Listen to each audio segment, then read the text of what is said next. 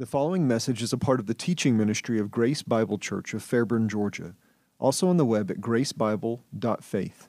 That is gracebible.faith. So last week, um, our family took my parents to Atlanta to see a Christmas carol. And as we uh, traverse the congested and confusing roads of Atlanta, you can hear my opinion on living in a big city. I'm just not a big fan. I know um, Matt would traverse the city on his bike in both, I think, Atlanta and LA. And I'm just not a big city person, but nevertheless, we, we made our way around. We found where we were intending to go. And along the way, Dad actually pointed out one of the local hospitals, and he reminded us that he, that's, that's where. That's where I was born, where your mother was born, where your uncle was born, right there. And he, he did qualify that it wasn't in the parking lot, and I think that much was understood. But it was, it was at that hospital, it was that place on this earth that, that they came, as it were. That was their point of independent entry into this world. It was the beginning of their story, as it were, one that plainly began many months before while being nurtured in their mother's womb, but a, a story that most overtly began at their birth. And if we'd taken a different route, I could have pointed out to Noah and Silas my own birthplace, also in Atlanta, at another long-standing hospital that's introduced thousands of others into this natural life, and and just said, look, that's that's where that's where I came. That's where that was my starting point. And then when leaving Atlanta, if we were going west rather than south, so we for decades it was west, but now we're we're south of Atlanta or more south of Atlanta. But if we'd gone west rather than south, we could have in short order provided Denise an opportunity to have her turn at pointing out her birthplace as well, directing everyone's attention to the parking lot of a local Home Depot. and and to be clear though, she she had no say in the matter, and um, this is embellishing, but nevertheless, her dad recognized her mother's urgency to get to the hospital, but they were having a cell in DeWalt drills. And so they, they stopped, and, and Denise did not. And so she came right then and there. And so her father wanted to honor the occasion, and, but DeWalt did not sound feminine enough, so they went with Denise. But then they decided, no, Denise would be better. No, I, I'm, I'm kidding. The, the hospital, though, where she was born, she can't point it out anymore, can she? Because it's been demolished. And so maybe some of you were, were actually born over at that same hospital in Austell, and it's gone. It's, it's, it's no longer there. It's been demolished where it once proudly stood, now stands a Home Depot. Her birthplace not having the distinguished dignity that it once possessed. And by stark contrast, though, there are some historical figures whose birthplaces have been uniquely memorialized and preserved. I've seen some of these, and likely you have too, maybe sometimes in a cabin. Like, how did a cabin survive, but the hospital didn't? And there's no Home Depot there. It will forever, or at least for the, the years to come, be marked off by probably velvet rope and this little log cabin or this little remote area that someone of uh, distinguished character or, or, or historical noteworthiness, they were, they were born there. That's, that's where they were born. I even once saw a hole in the ground in a church where someone was born. But why such musings and such considerations about birthplaces? Well, the plainest answer would probably be that we're, we're worshipfully memorializing, worshipfully celebrating a birth today it didn't get lost on me that this is Christmas Eve. I, I have before preached messages and just soldiered through, and there's there's different convictions and persuasions that you don't stop for holidays or break for different things. And I think the first time that I did that was on a Mother's Day, and I just thought well, the best way to honor my mother would just be to be faithful to the text. And I think that went fine with mom, but not necessarily a larger group of mothers. But nevertheless, there's a time to, to distinguish certain moments and to, to memorialize, and we're certainly doing that as we memorialize and celebrate the birth of our Savior today. And that's obviously the, the plainest answer as to why we would talk about birth and birthplace. It's all, probably the best reason as well. But I would also say that the reason for such a celebratory remembrance goes also back to, to Genesis 1 through 3. Before there were any natural births occurring of men or women, God was speaking his creation into existence. And then he was forming man and then forming woman, and then shortly thereafter, promising their redemption through her seed. Very short order. No natural births even to celebrate yet, and yet there's already the promise of a redemption that would come through one who would be born. Their necessary redemption, promising a child that would be born, and much later, promising that the child would be born in Bethlehem. And while not quite on cue, so I know that some of us, um, I'm very sympathetic to anybody that shows up late, whatever that means. Um, I, am familiar with being late and casual. We, I think we call that here casual, right? It's casual start. That's our version of, of uh, not being precise, um, which I'm happy with. I think it's really nice. But nevertheless, uh, this pattern's continued, and, and I got to see the birthplace in Bethlehem, but I wasn't quite on cue. I actually I heeded the exhortation of the beloved song a little late, but nevertheless, I did come to Bethlehem and see where Christ, whose birth the angels sing. I got to go. I, I saw it, and so I was a little bit late, but nevertheless, I was there because Christ had already ascended to the Father's right hand by the time I'd arrived. But I came nevertheless to see, and it was rather easy to find the spot, and very precisely the spot, as the church was built on the spot where some would claim Christ was born. And upon making my way down to the special room in the lower floor of the church, I saw a hole marked off with a, a bronze like ring there, like a little star ring. And uh, I walked right over to it, gazed down several feet to the nondescript spot on the ground. You know what happened next? I had a strong sensation come over me. But it was not exactly a supernatural experience, having beheld the spot. No, it was a gentle wave of embarrassment as I looked up and realized that there was a line of people on the outskirts of the room all waiting to have their moment at and I just literally walked in there, said, "Oh, there it is." And stole a peek ahead of all of them, started taking pictures and then looked around and thought, "Oh, there's a line." They were all waiting to see the spot. But even if I, with great generosity, could affirm that that was the spot, and, and I don't think they memorialized it quite that way, but nevertheless, would I have been uniquely blessed or had some mystical or spiritual grace bestowed upon me? No. Because as I mentioned a moment ago, I was almost 2,000 years late. If I wanted an experience with the spot, I, was late.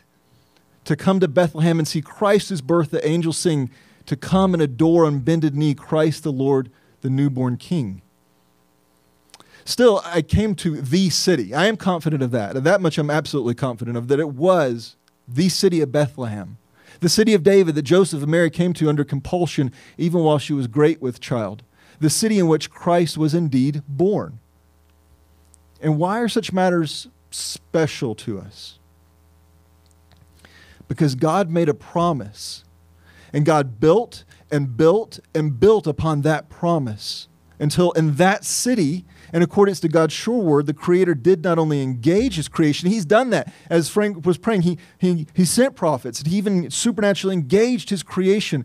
But this was different. He didn't just engage His creation, He joined His creation. Or as Paul expressed such matters, Christ Jesus, although in the, existing in the form of God, did not regard equality with God a thing to be grasped, but emptied himself by taking the form of a slave by being made in the likeness of man. Now, in God's providence, we've given this matter no small measure of attention over the last several weeks or so. And so today I would like to complement that work by considering the humble and yet esteemed nature of the sons of men that we might ultimately better appreciate Christ's incarnation in a way so as to see the greater humility and greater esteeming of the Son of Man.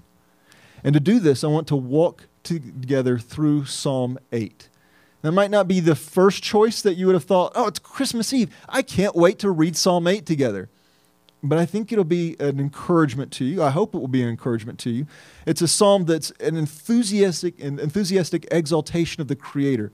It's, it's very clear. The Lord's making much of himself as the creator. It's a psalm that graciously reminds us of man's place and role in this world. You know, there's people all the time trying to figure out and understand what's my place, what's my identity, what's my purpose in this world.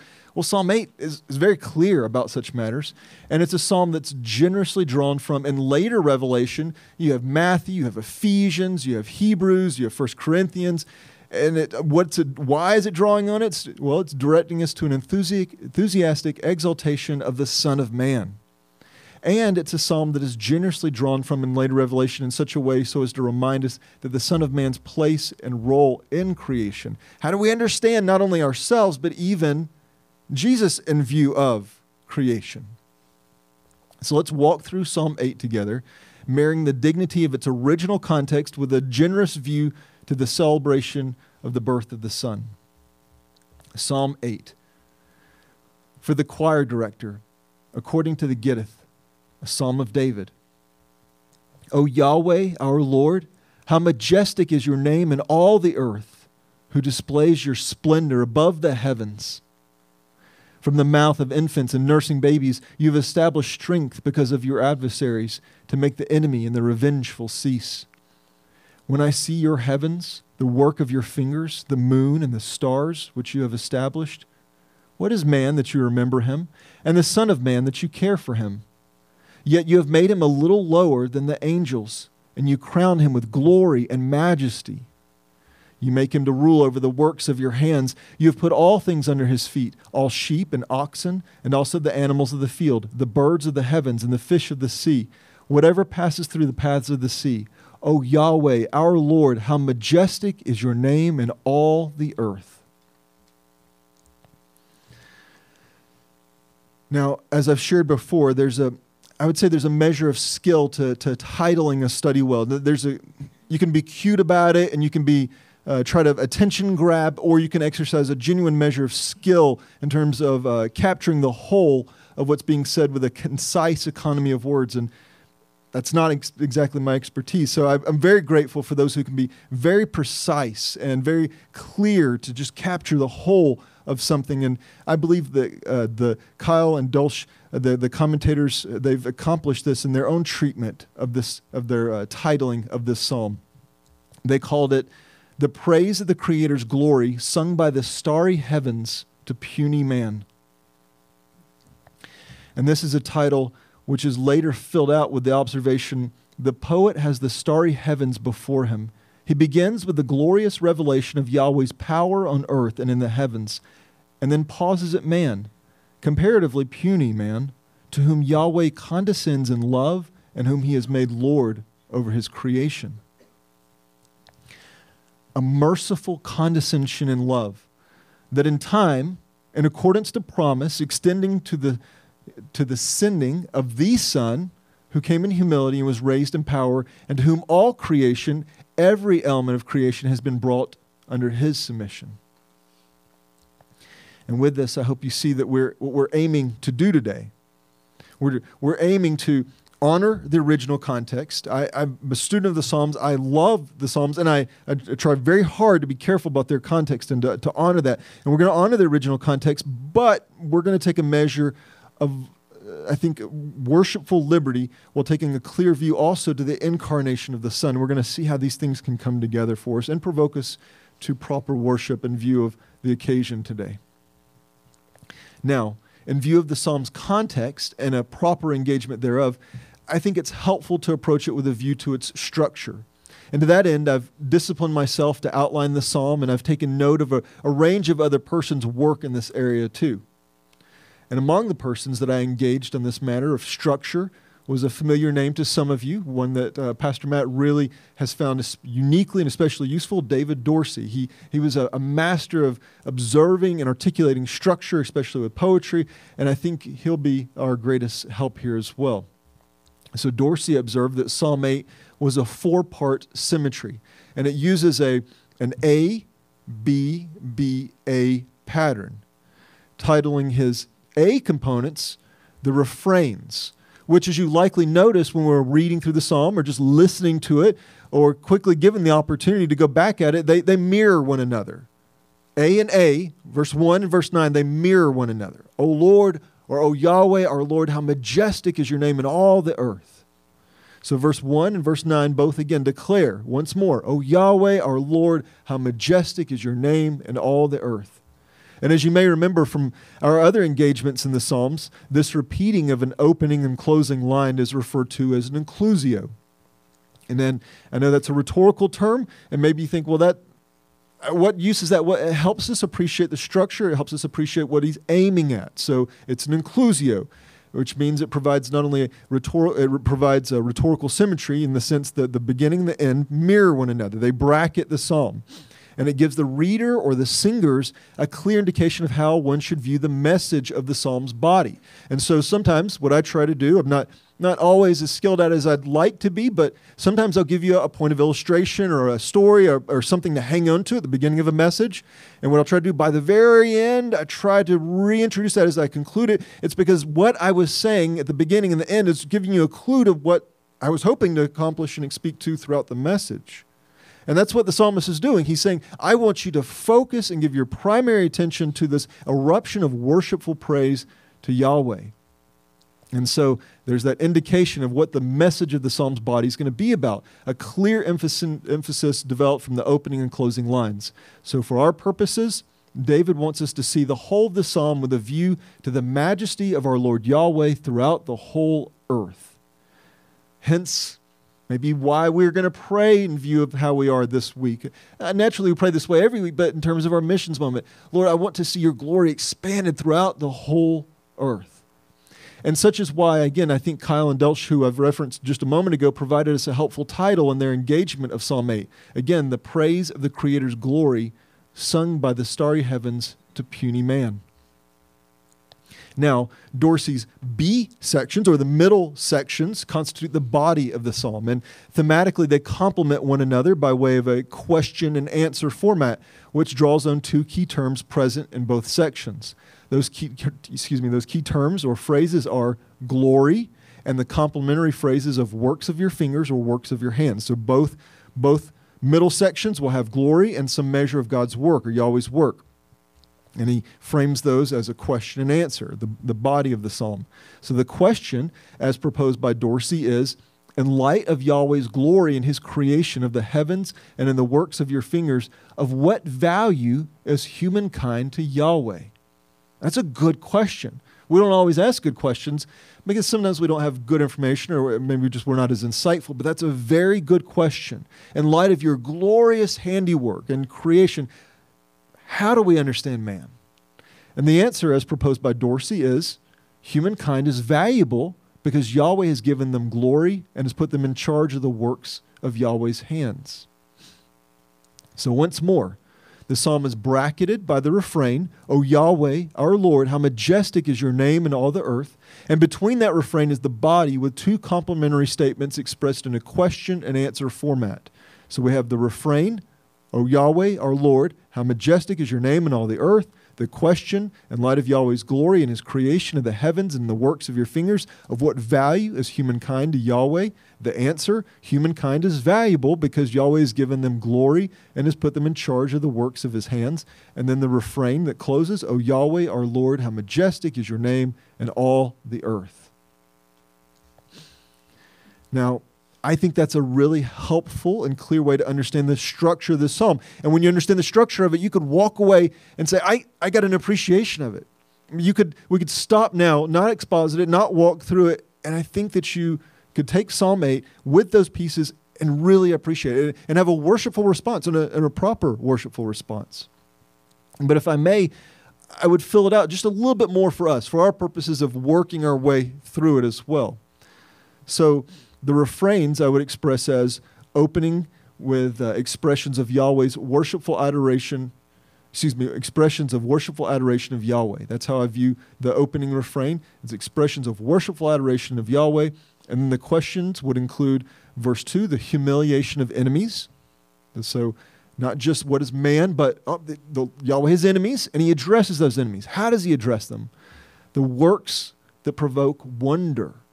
Verse 3, in verse 4, a proper valuation of man who both remember who both God remembers and cares for. And then for the answer portion, the unique esteeming of man. And man is uniquely esteemed. That doesn't give us a big head. No, we're quite to the contrary. And then verses 6 through 8, the stewardship of man. And then the closing with the expression of worshipful adoration of Yahweh once more with verse 9. Now, for those of you who have walked with me through various psalms, you will recognize that I left something important out with, with Dorsey's um, breakdown of it, with my own ref, uh, more uh, detailed breakdown of it. I left something important out, namely attention to the psalm's header, or you might say the title of the psalm. And by that, I don't mean um, necessarily how your, your Bible may um, add helpful titles or, or headings. Sometimes those can sometimes they get it amazingly precise and sometimes not so much, but this would be the header of the psalm, namely for the choir director, according to the Gittith, a psalm of David. And I think that information is really important. I think that helps us understand the psalm. I, I, do see that as part of how we should engage the psalm. So, so what, what can we draw from that? What do we not want to miss in terms of, oh, we're looking at structure, we're looking at the, uh, the, the emphasis. Well, let's not miss that, the titling. Well, we don't know much from what is provided here, but we can deduct that this psalm was used in a context of public worship, presumably to be sung. It's submitted to the choir, to the choir master, as it were. And so we, we sing, we sing truth. Uh, there's a reason that I could say that, you know, my point of connection, relationship, and remembrance of Bethlehem, it provokes you to think about, ah, oh, angels we have heard on high. It makes me think of Luke 2. And it's knitting all these things together. That's what songs can do, good songs can do. And for public worship, Israel had God inspired songs through the Psalms and, and other formats as well. So it was meant to be, uh, presumably, to be sung and, and likely publicly sung and even privately sung. And then there's that reference to the Gittith. It wasn't somebody that was trouble, uh, difficulty in stumbling over saying guitarith or something. No, it was the Gittith. So what is the Gittith? Well, this is where we, we just have to make um, educated conclusions or educated guesses it's at best speculated to be a stringed instrument, perhaps something such as a guitar like harp, possibly that was. Uh, had its uh, roots back in Gath of of Phil, uh, the remember Goliath of Gath. There was a, had some cultural heritage, so maybe there was uh, again a string-like instrument. So we have some good predecessors for guitar. So some people don't necessarily like guitars, or especially in terms of, of public worship. Well, there's good history for that. The, I think the lyre would be a good point of relation to it. Now people might argue otherwise that piano and string instruments, nevertheless, it's an instrument as best we can determine. What kind? Well, we're not necessarily sure unless archaeology or research yields more insight the days to come, which it might, but for now we're, we're speculating on that detail. Even so, the choir director element is clear, as is the authorship. And I really am always grateful for the authorship. I, I want to understand, if I don't have historical context, I at least want the author. I, I want to know who wrote this and maybe what we can know about that person. So this is a psalm of David. You know, the Psalms are commonly referred to as the Psalms of David. Not all of them were written by David, but this one plainly was. This is a Psalm of David. David, who I regard to be the, the quintessential worshiper. If you want to say, what does a worshiper look like? I think you could go to David. Yeah, but boy, we know about his failures and struggle. Yeah, his were put on display. Thank the Lord for his kindness that ours are not. Well, but they were much more dramatic. I think everything about that man was much more dramatic. And, and it was a difficult lot that he had. Amazing lot, but a difficult one. But I'd say all such things in view, he was the quintessential worshiper. If you're going to say, what does a worshiper look like? I would say, look to David. And perhaps no small reason for this very well may have been because of what he expressed in Psalm 8 that he had an awareness. He had a proper uh, awareness, a proper vantage point of man and of God that will provoke you to be a good worshiper. You know what the nature of man is, and you know what the nature of God is. And as we muse on Christmas, that's a really healthy approach to its celebratory joy. If you want to, to be a good worshiper for Christmas and, and say, not only do I want to just uh, greet people with Merry Christmas and have, have nice things and cultural engagements, we want to be worshipers. And so, if we want to be worshipers in the view of the context of Christmas, what, what would be the best way to do it? We'll have a proper view of both man and of God. Because Christmas, of all things, and it forces us to think about that, doesn't it? Because God was incarnate. Boy, now we really have to wrestle with what is man? Who is God? So just think about that as we consider the source material to the song I referenced earlier this morning. Again, angels we have heard on high, and as I've stated, came from Luke chapter 2. But the angel said to them, Do not be afraid. For behold, I bring you good news of great joy, which will be for all the people. For today in the city of David, there has been born for you a Savior, who is Christ the Lord. And this will be the sign for you you will find a baby wrapped in clothes and lying in a manger. And suddenly there appeared with the angel a multitude of the heavenly hosts, praising God and saying, Glory to God in the highest, and on earth peace among men with whom he is pleased. Now, now, just pause for a moment and think about those words and consider how rich they are when hearing them as one ought to. Again, we want to be like David, who uh, we're talking about the, the authorship of the psalm, yes, but we, we're recognizing authorship how he viewed God, how he viewed man, and we want to be pressed. How can we be better worshipers ourselves? Well, he had a right view of man, a right view of God. And what is Luke reminding us of? What is Christmas reminding us of? Well, it's reminding us that there was good news. The angels were declaring, This is good news. Good news of great joy. And what's the nature of this good news of great joy? The Savior, Christ the Lord, has been born, just as, as has been promised. As I mentioned, what's the good news about this? What's the good news about Christ's birth? Well, God has not engaged or interrupted the natural experience of man in his delivering, but has entered into the full experience of his own creation to most fully, perfectly, and finally deliver man. And this brief moment was as glorious as the experience of Christ's birth would be. So we could drive around and we could say, oh, that's where so and so was born, that's where so and so was born, and, and maybe the responses of celebratory joy or things that surrounded it. Well, the, the height of the, the glorious celebration, I would believe that it was right here. It was very meek, obviously, very humble otherwise.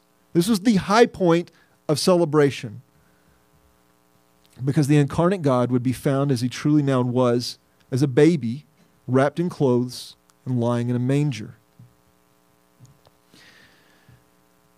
And you know, there's a reason that the world can hear that message and have a nice warm feeling. So when I put up the missions moment cited from Luke 2, Andre was saying peanuts. And it wasn't because he was worried about uh, forgetting to get the peanuts today or, or something like that. It was, it was a drawing on a cultural point of reference with what Charlie Brown, the Christmas, their, their Christmas story. And Linus corrects that Charlie Brown is what Christmas is about. And the world says, yes, isn't that sweet?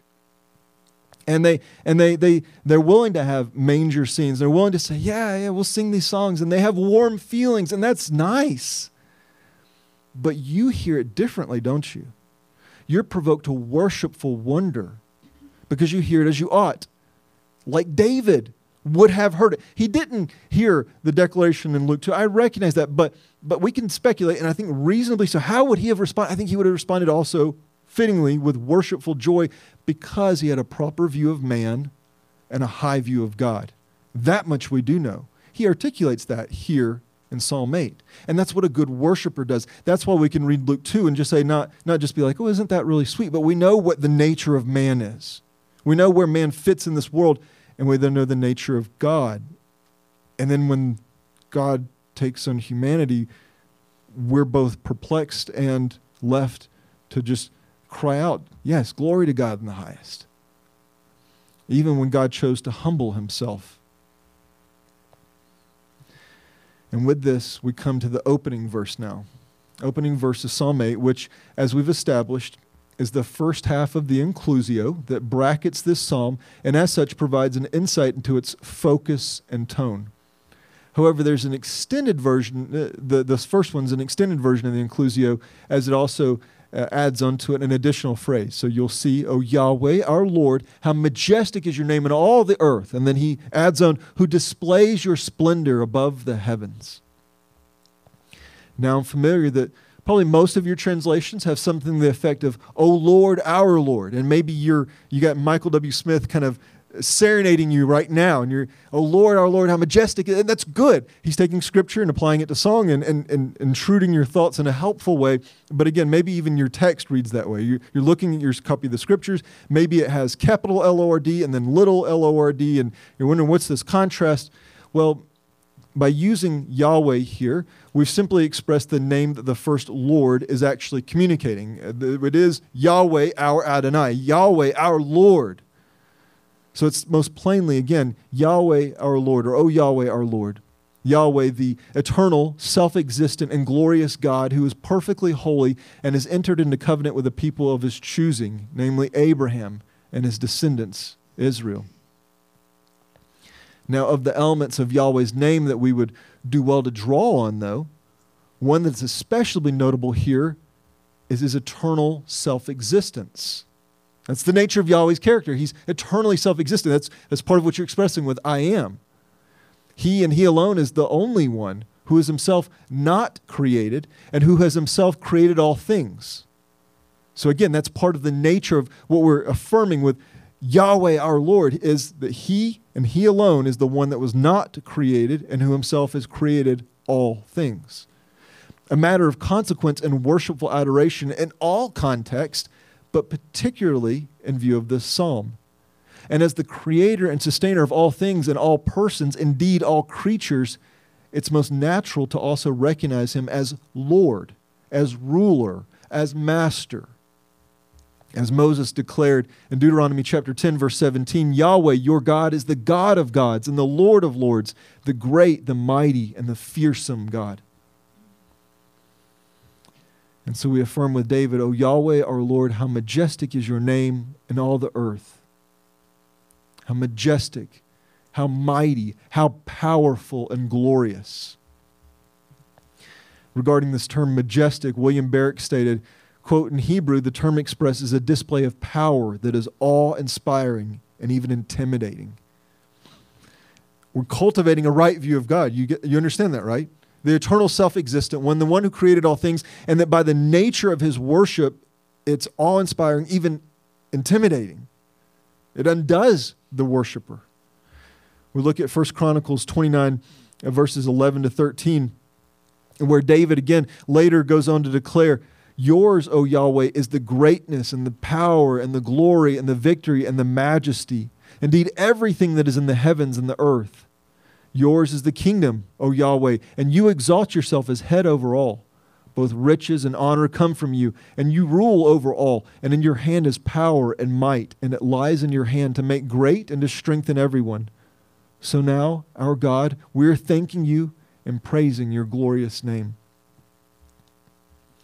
And so it's no wonder again that he, he opens and closes. O Yahweh, our Lord, how majestic, how awe inspiring, how terrifying and glorious is your name in all the earth. Your, your name. And what do we mean by this? Thankfully, we got the term Yahweh correct. Is that what we're getting at? Is that why you keep pressing that? Well, no, your name in, in this context, by, by this, uh, David would be expressing it's not just a, a way of personal identification, but the totality of one's character, their attributes and works.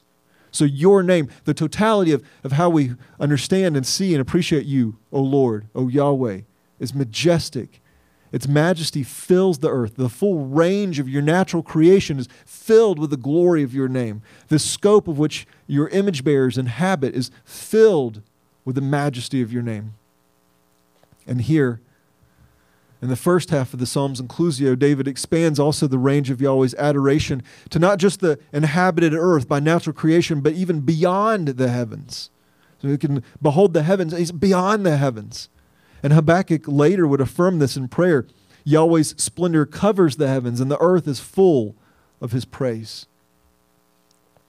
Again, David is saying, Yahweh, the, the covenant keeping God of Israel, is our Lord and his name or reputation is exalted throughout the entire earth, even above the heavens. There's not an untouched element of the creation that is not compelled to testify to its creator's magnificence and great glory. A testimony that we affirmed when examining Philippians 2:11 and the exaltation of Christ, an exaltation that spans the whole reach of creation, and that as Isaiah, as, as Isaiah there we go, 45 testified, belongs to Yahweh and Yahweh alone. So that, that exaltation, every knee will bow, every tongue will confess. Isaiah testifies that to Yahweh and Yahweh alone does such worship belong. An expression of praise that's rooted in Yahweh's person and work, and that is in turn applied to Christ. As you remember, again, the exaltation of Christ to Yahweh and Yahweh alone does all glory and all praise belong throughout the whole heavens and earth, every knee, every tongue confessing to Yahweh, Yahweh alone. And then what does Paul do in 2:11? He says, to Christ we're going to apply that. And his exaltation, which was, which was followed by what? Excuse me, which followed what? It followed his profound humility, which was initiated when? At his incarnation and perfected in his death. Yahweh's fame and glory and names spread all throughout the earth. The glory that's applied to the Son who came in humility. Now, we are dancing, a, a, bit of a careful dance here, dipping in and out of David's worshipful adoration of Yahweh, our Lord and Creator, and the glories of the incarnate Son. I recognize that. And I know that well. Is that, is that good exposition of Psalm 8? I, th- I think it can be, but I'm also mindful of that. And as such, we're, so how does that work? Well, I would argue we're standing on the shoulders of David's great praise and incorporating them into our own with a view to that which was even better. But even if we restrict ourselves to a more raw exposition of Psalm 8, we're still in a magnificent place as affirming these truths alone most naturally provoke a worshipful response of prayer, praise, and song. And with this in view, I would once more remind you that that's how the psalm both opens and closes, and as such, the whole of the body should be viewed. Again, with, O Yahweh our Lord, how majestic is your name in all the earth. But next, though, having that inclusio started, the, the, the tone, the, the worshipful disposition, the, the emphasis on the Creator God's glory and the magnification of it throughout the earth, and that even being applied to the Son, we now come to Psalm 8, verse 2, to what I've called the humiliation of enemies. The humiliation of enemies in verse 2, a portion of the psalm that it may seem, pecu- uh, it may seem peculiar and even out of place, but as we'll see, it plainly fits within the course of the praise to the Creator. So it reads From the mouth of infants and nursing babies, you have established strength because of your adversaries to make the enemy and the revengeful cease. You might think again, we've just said, Oh, Yahweh, our Lord, how majestic is your name in all the earth. And then he's going to go on to talk about the nature of man and creation and then close with worship. So, why children here? Why this? Why enemies? David talks about enemies plenty enough, but how does that fit? Well, here it would appear that the praise of God is extending from the macro, the expanses of earth and beyond the heavens, to the micro, the mouths of small children, even the smallest of children. And that those who will seek its silencing. There are some who would say, no, that Yahweh's name will not be magnified, and they're rebellious in belief.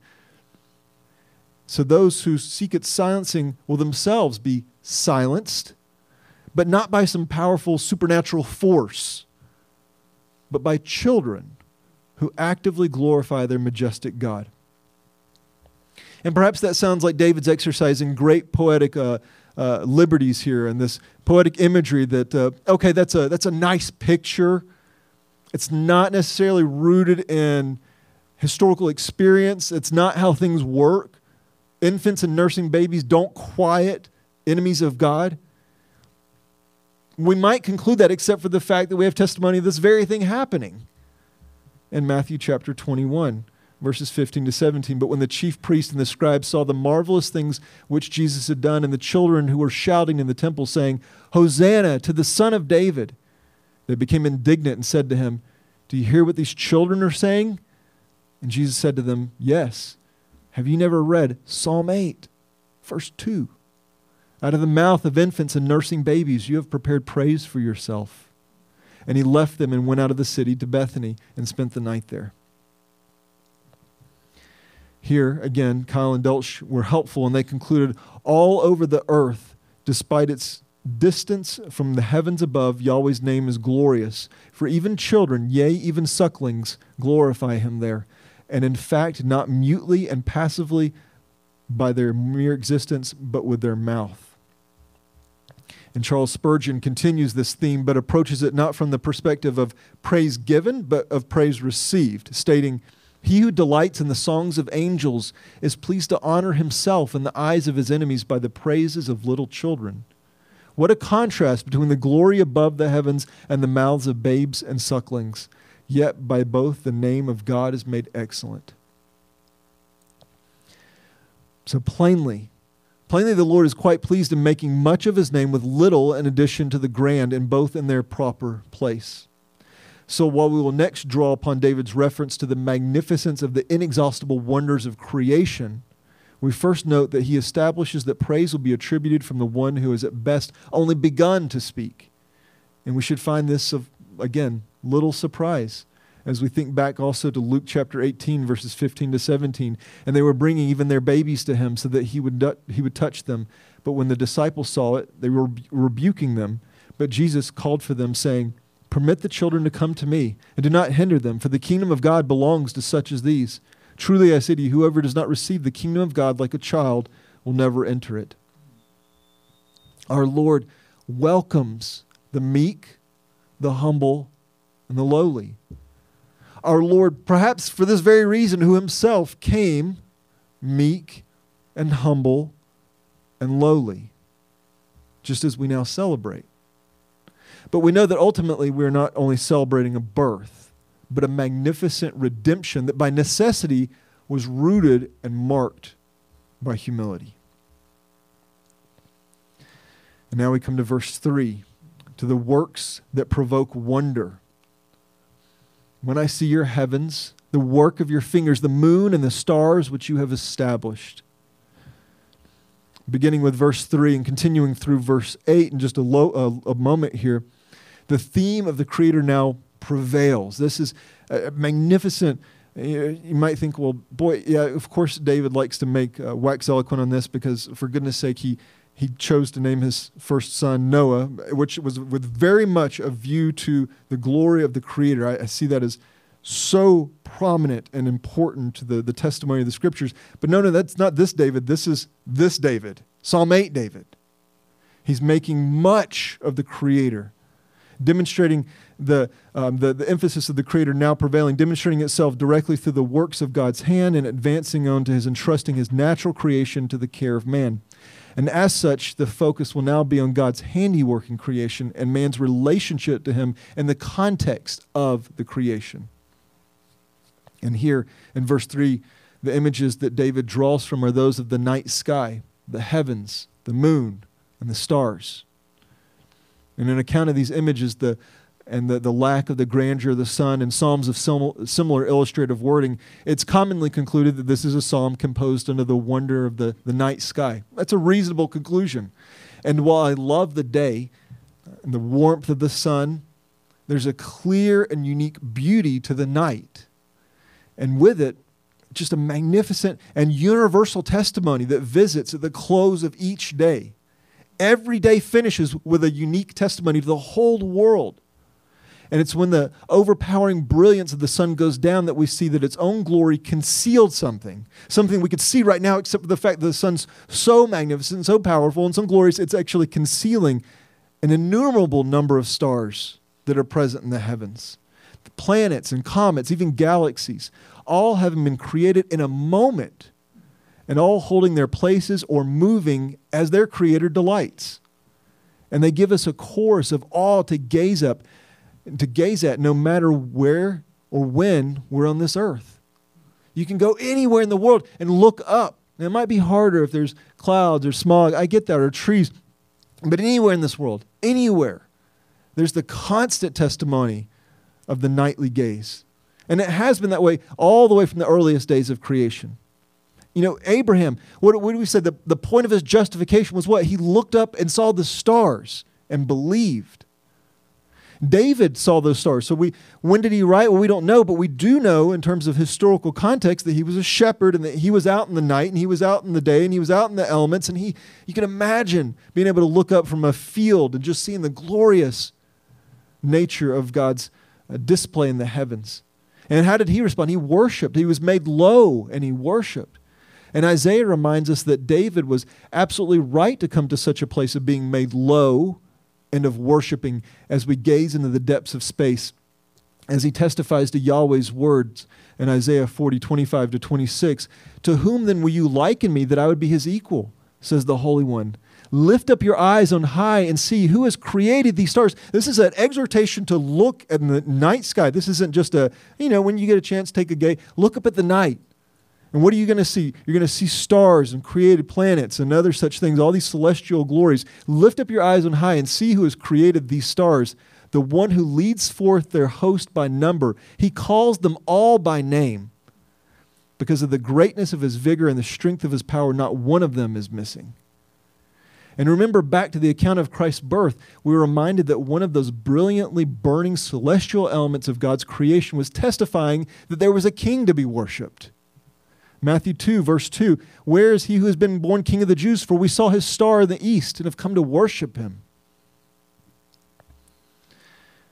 And so, what is our response? We who not only have so much more revelation than David, you can open your Bible to Psalm 8 and look, there's so much more that comes after that. But who can see deep, and, and, and what's the nature of our context in terms of uh, not only place of redemptive history, but even just natural history? We can see deeper and deeper into the mystery and magnificence of the cosmos. And, and what's the response? Are we just idle and indifference, or can we not hear the increasingly brilliant testimony that our Lord's splendor has reached beyond the heavens? Or worse yet, have we capitulated to the profane dishonoring of God exercised by unbelieving men who probe deeper and deeper into the heavenly reaches of space, so desperately wanting to better understand our origins? When we have all that we need to know, God spoke. And in a moment, these stars, these planets, and these galaxies appeared. And they appeared to provoke our wonder, but also much more to provoke our worship. They appeared so as to press us to ask with David, in view of such wonders, in view of how little I am, looking up at space and just saying it goes and goes and goes and has so many mysteries, so magnificent things, things that are even our own earth is so tiny compared to so many things. We're pressed to something here. We can either be pressed and crushed and feel I, I'm nothing, which maybe you ought to think that on some level, being a little deflated, but you ought to ask yourself, as David does, what is man? What is man that you, Yahweh, you creator God, would remember him? And the Son of Man that you care for him. Again, beholding the mysterious majesty of space, men are left to only wonder how far does it go and how great are its unseen treasures, how much will never, ever be known or seen. It's been there, its glories have been there, and yet generations and generations and generations never saw it, and we're getting tiny little peeks. And in such, we are ever so gently reminded that this was all spoken in a moment and only remains by God's good pleasure and will in time pass and give way to something even greater. So it's only fitting to then return our focus back from the celestial to the terrestrial and ask, what is man? Man who build boxes for God as meeting places, as points of prayer and bases of worship, knowing full well, as Solomon prayed when dedicating the temple in 1 Kings chapter 8, um, verse 27, but will God truly dwell on earth? Behold, heaven and the highest heaven cannot contain you, how much less this house which I have built.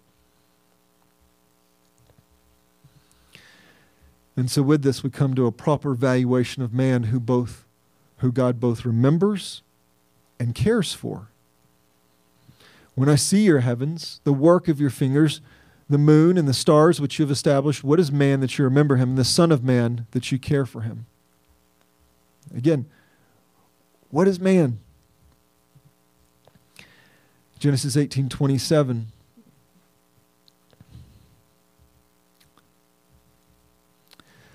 And Abraham answered and said, Now behold, I have ventured to speak to the Lord, although I am but dust and ashes. Again, what is man? 2 Samuel 7:18 Then David the king went in and sat before Yahweh and he said, "Who am I, O Lord Yahweh?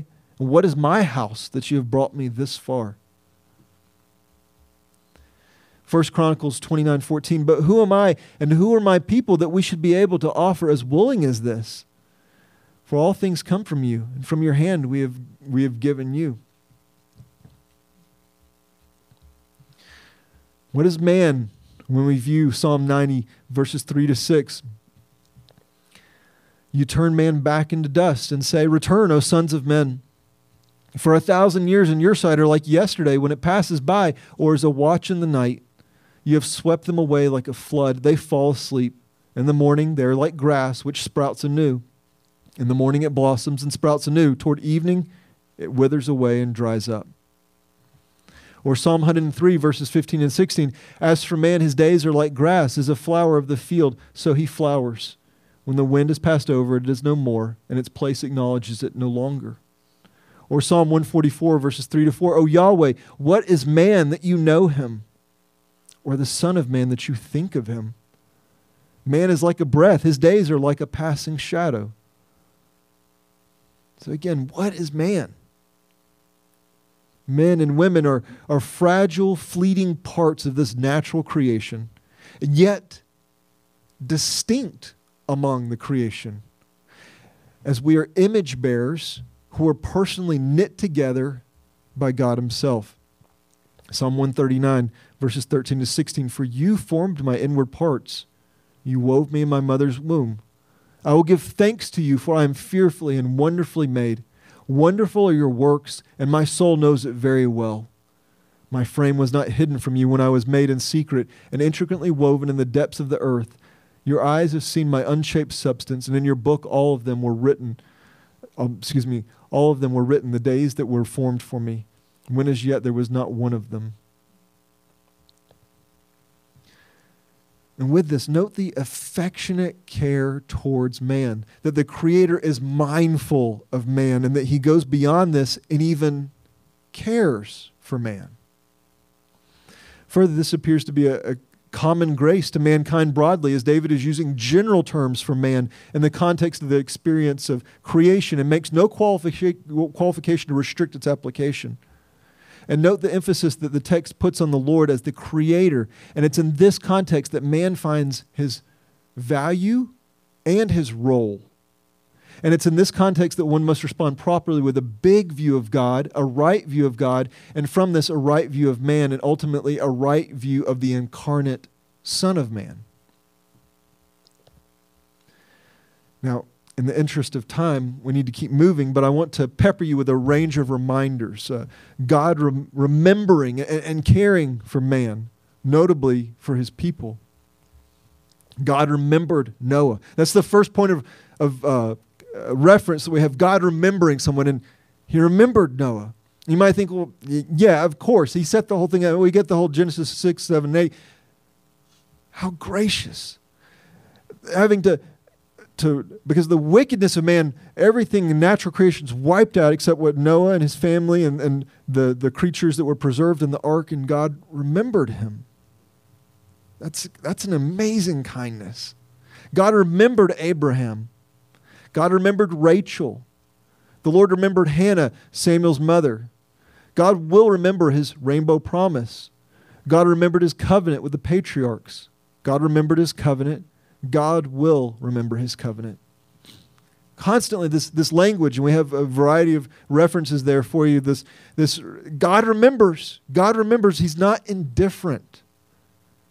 There's an affection, a care for his creation, notably man.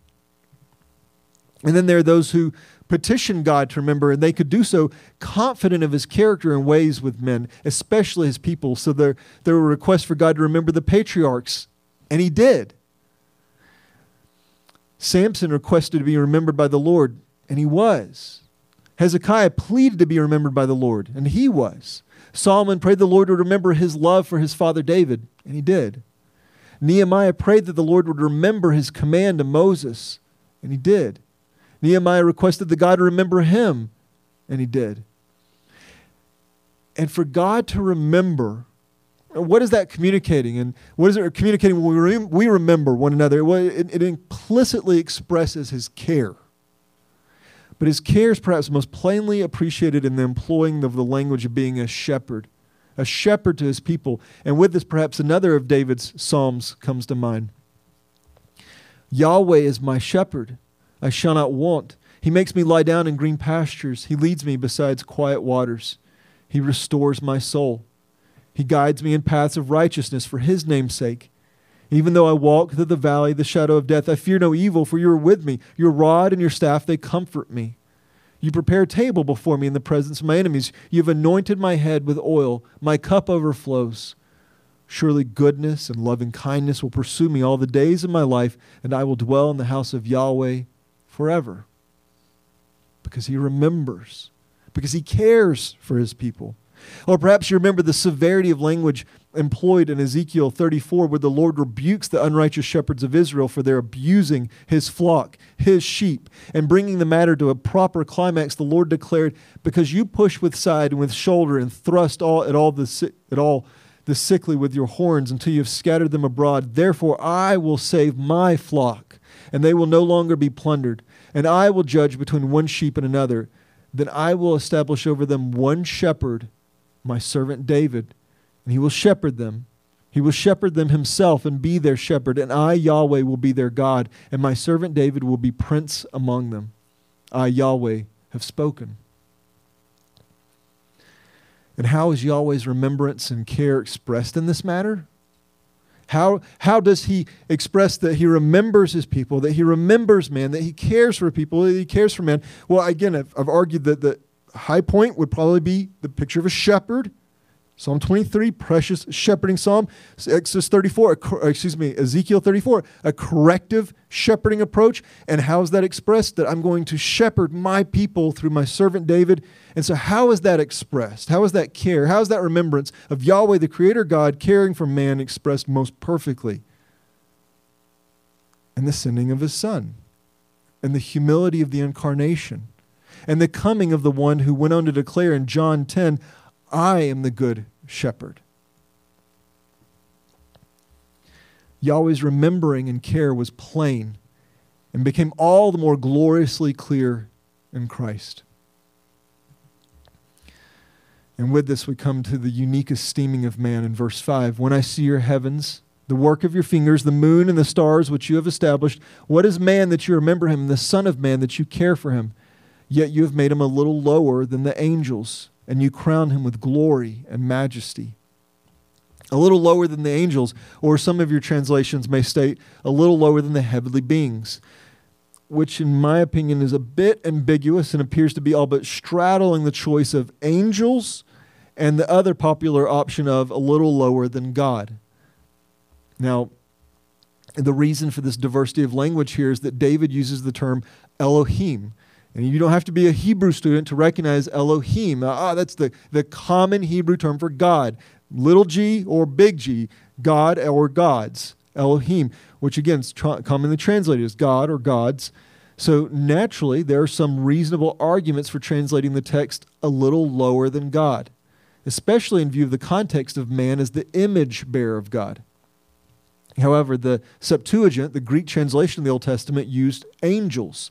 And as such, uh, and as such is what the author of Hebrews went on to cite from when quoting this text, that you've made him a little lower than the angels. Now, that does not fully resolve the matter for me, but it's a good support for angels, which I'm deferring to. I've, I've heard out the, the various rationales, the different arguments for angels or God. You made him a little lower than angels, you made him a little lower than God. There's really good arguments both ways, and there are a lot of ramifications, whichever way you go. This is one of the few places I'm just going to say I'm not going to talk about a lot, just trust me. Or we'll go through Psalm 8 by itself one day. And operating off of the conclusion that man has been made a little lower than the angels does not diminish man's special role among the creation. Oh, oh what, is, what is man that you remember him? And we've been made so low, but then God remembers and cares for him. Oh, now we're lower than the angels. Oh, we've been demoted. No, not at all. Rather, it serves as a natural recognition that in his natural person, man has limitations that the supernatural appears to supersede. In this regard, man, subject to the constrictions of the natural, is a little lower than the angels. But he's also uniquely esteemed as both the image bearer of God and the immediate steward of the Lord's natural creation. Further, man finds exceptional value in the majestic Lord as the majestic Lord crowns him with glory and honor. Now, we know that things will change in the resurrection, as Paul expresses in 1 Corinthians 15. He states there are also heavenly bodies and earthly bodies. That's our present experience, earthly bodies. But the glory of the heavenly is one, and the glory of the earthly is another. There's one glory of the sun, and another glory of the moon, and another glory of the stars. For star differs from star in glory, so also is the resurrection of the dead. It is sown a corruptible body, it is raised an incorruptible body. It is sown in dishonor, it is raised in glory. It is sown in weakness, it is raised in power. It is sown a natural body, it is raised a spiritual body. If there's a natural body, there's also a spiritual body. And then skipping down to uh, the next few verses, as is the earthly, so also are those who are earthy, and as is the heavenly, so also those who are heavenly. And just as we have borne the image of the earthy, we will also bear the image of the heavenly. But for now, Man has an extraordinary identity, but one that is a little lower than the angels.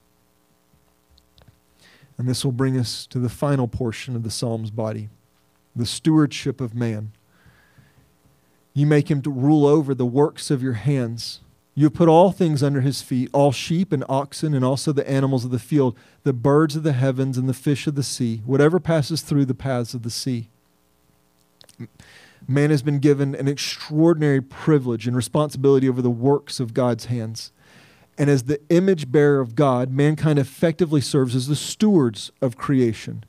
However, there's not some autonomous right, but an entrusted responsibility given by the Creator to whom men will give an account. Now, again, the, the idea of stewardship is clear, but it's framed in the larger context of praising the Creator God and recognizing the unique and cherished role of man. However, this does not mean that we disregard the matter altogether simply because it's not the direct thrust of the text. Rather, it is text such as this that compel us to give a proper thought to such matters.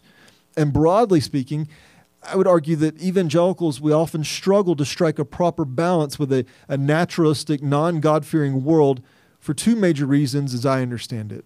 One, we rightly see the world as created rather than a subdivine entity that would require its own measure of worship. That changes how we view the world. And two, we understand the declared end of the natural world in the context of the sovereign exercising of God's plan and authority. We know that the present heavens and earth will fade away, that they will be destroyed by fire, and then there will be a new heavens and a new earth.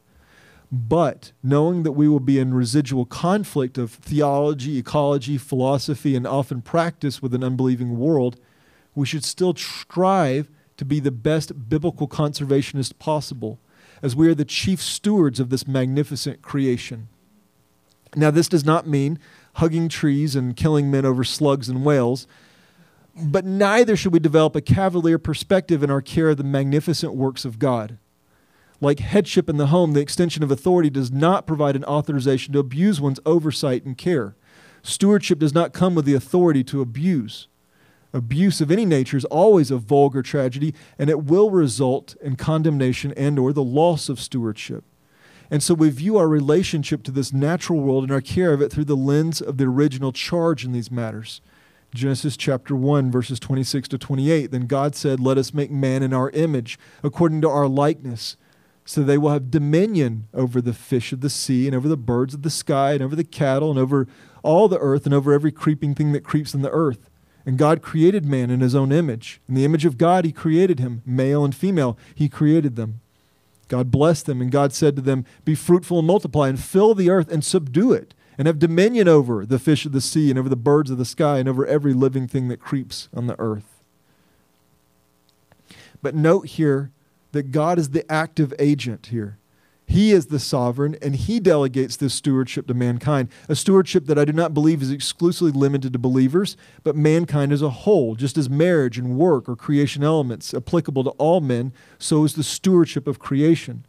Therefore, the stewarding of creation is a charge for all men. We of all people should be exemplars of such matters as we recognize that it was Yahweh who created and has formed us from the ground, making us in His image. Now, to press this matter just a little more, I would remind us all that we are stewards. Yahweh remains Lord of his creation. Perhaps with this, you remember how Melchizedek spoke of the Lord as the possessor of heaven and earth when in blessing Abram. Or the testimony of Moses when charging the Israelites to circumcise their hearts Behold, to Yahweh your God belong heaven and the highest heavens, the earth and all that is in it. Deuteronomy 10:14. Or as we've seen the testimony of David as he prays with thanksgiving for the temple provisions. Yours, O Yahweh, is the greatness and the power and the glory and the victory and the majesty, indeed everything that is in the heavens and the earth. Yours is the kingdom, O Yahweh, and you exalt yourself as head over all. 1 Chronicles 29:11. Or perhaps you remember the testimony of Jonah as he's compelled um, the, the sailors uh, are compelled to, to find out who's the source behind this problem. Why is the sea so unrelenting and overwhelming us and will soon destroy us? And they, they demand, Who are you? And Jonah responds. He doesn't just say, I'm, I'm Jonah. I'm not a good sailor. Sorry for the, the mishap, fellas. No, what does he say?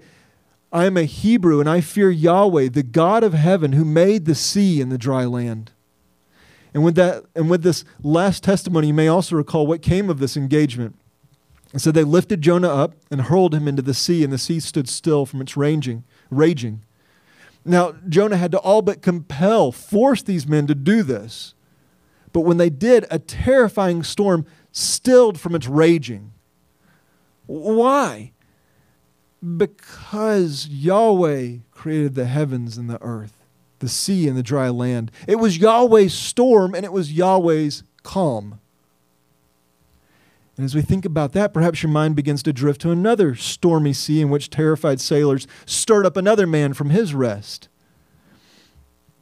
And they said to him and got him up, saying, Save us, Lord, we're perishing. And Jesus said to them, Why are you so cowardly, you men of little faith? Then he got up and rebuked the winds and the sea, and it became perfectly calm. And the men marveled and said, What kind of man is this that even the winds and the sea obey him? What kind of man is this? What kind of well, the kind of man who is not simply the steward of creation, but its Lord. I would argue the kind of man whose voice the creation knows. The kind of man who, for a time, was himself a little lower than the angels.